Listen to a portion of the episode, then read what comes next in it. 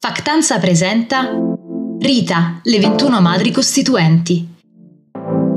Il 2 giugno 1946 21 donne furono elette all'Assemblea Costituente e soprannominate da quel giorno madri costituenti.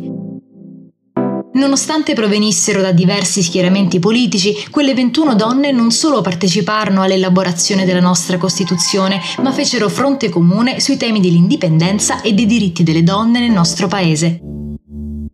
Io sono Caterina Caparello e insieme percorreremo le vite e le battaglie di queste grandi figure femminili che hanno contribuito all'emancipazione delle donne in Italia.